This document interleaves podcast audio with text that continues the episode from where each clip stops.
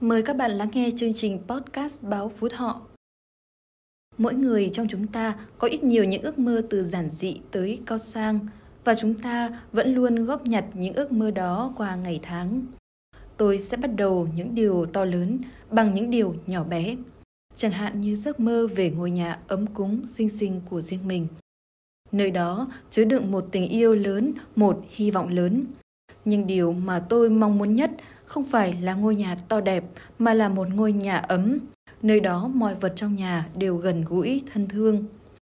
Mời quý vị và các bạn cùng đến với tản văn của tác giả Phạm Thanh Thúy qua giọng đọc của Tiến Dũng. Tôi đến nhà bạn chơi, nơi rừng cọ đồi chè đồng xanh ngào ngạt.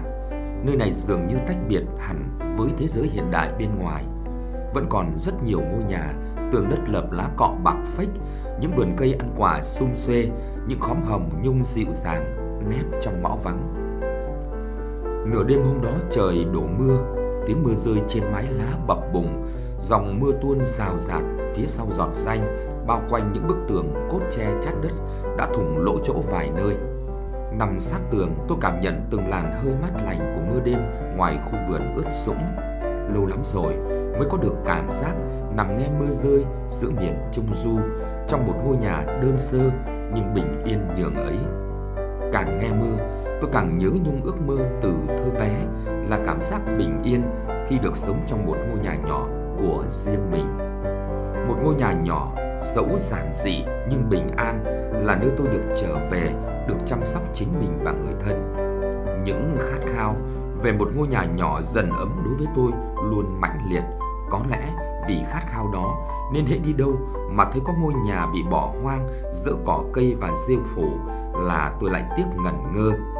Tôi hay tưởng tượng về ngôi nhà ấy khi nó còn có chủ, cuộc sống của họ trong ngôi nhà ra sao, lẽ nào họ lại rời xa nó? Một năm trước tôi đi tìm thuê nhà, lang thang qua rất nhiều khu phố, xóm thôn, đứng trước rất nhiều những ngôi nhà treo biển cho thuê hoặc giao bán, lòng tôi tràn đầy hy vọng cùng ưu tư. Có một ngôi nhà rất đẹp nhưng bị bỏ hoang khoảng chục năm nay. Người quanh đó bảo chủ của ngôi nhà không dùng đến nó vì đã có vài ngôi nhà khác còn to đẹp hơn.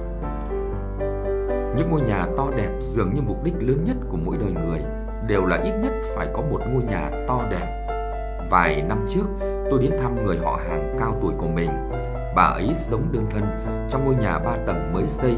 Đó là ngôi nhà được xây bằng những đồng tiền mà cả đời bà tích cóp. Tôi chợt nghĩ, với một người phụ nữ đơn thân thì ngoài 60 tuổi có quá già để xây một ngôi nhà hay không? Vì sao bà lại quyết tâm bỏ ra một số tiền lớn được tích cóp cả đời, ăn chẳng dám ăn ngon, mặc chẳng dám mặc ấm để xây một ngôi nhà bề thế và rút cuộc bà chỉ quanh quẩn với một căn phòng, các phòng kia cho chuột giúp. Lòng đầy hoài niệm, tôi tìm về ngôi nhà đầu tiên bố mẹ tôi đã xây nên từ hai bàn tay của họ. Từng viên đá ong được họ cùng tranh thủ đánh bóng trong đêm. Khi việc cơ quan đã ngưng, đứa con nhỏ đã ngủ. Từng thân cây cao vút sum xê được họ nâng niu trồng từ khi còn là mầm non mới trổ. Cuối cùng họ đã phải bán nó cho người ta để chuyển đến nơi ở mới, lại bắt đầu xây một ngôi nhà mới. Tôi từng hỏi mẹ vì sao bố mẹ đã vất vả để xây nhà mà lại chuyển đi. Mẹ tôi nói không ai muốn rời khỏi ngôi nhà do bàn tay mình vất vả dựng nên vì nó chứa chất bao nhọc nhằn, tình yêu và hy vọng. Chỉ có người thiện lương xây nhà bằng mồ hôi nước mắt của mình mới có được thứ tình cảm đó với ngôi nhà. Và sống trong những ngôi nhà như thế, bao giờ họ cũng cảm thấy được bình an.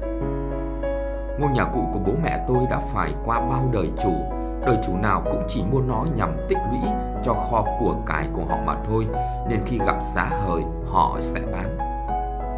Tôi luôn khao khát có được một ngôi nhà của riêng mình, nơi tôi dành cho nó một tình yêu lớn, một hy vọng lớn, như đối với những người thân yêu nhất của mình vậy. Nhưng tôi luôn hiểu rằng điều mà tôi mong muốn nhất không phải là một ngôi nhà to đẹp mà là một ngôi nhà ấm, nơi mà mọi đồ vật trong nhà đều gần gũi thân thương.